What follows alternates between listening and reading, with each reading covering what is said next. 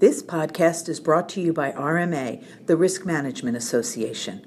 RMA's sole purpose is to advance the use of sound risk management principles in the financial services industry. Learn more at rmahq.org. Hello, this is Bernie Mason, RMA's regulatory liaison. The Consumer Financial Protection Bureau has announced an extension of the comment period on its request for information regarding the small business lending market. The request was published in the Federal Register back on May 15, 2017, with an original comment deadline of July 14th. The comment period now has been extended to September 14, 2017. The CFPB issued this request for information in an effort to inform its work on the business lending data collection rulemaking that has been required under Section 1071 of the Dodd Frank Act. The Dodd-Frank Act requires financial institutions to compile, maintain, and report information concerning credit applications made by women-owned, minority-owned, and small businesses. The law specifically directs banks to compile 13 separate data points, including the amount of funding sought and approved, the type and purpose of the financing, as well as the location and most recent annual revenue of the applicant.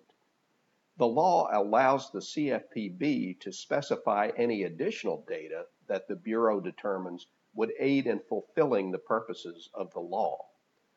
Until now, there's been very little data on small business loans and who is making them or receiving them. Concerns have been expressed regarding any level of data collection since no clear definition of small business loan exists. And unlike mortgage lending, where there is a discrete set of products, every small business loan is unique.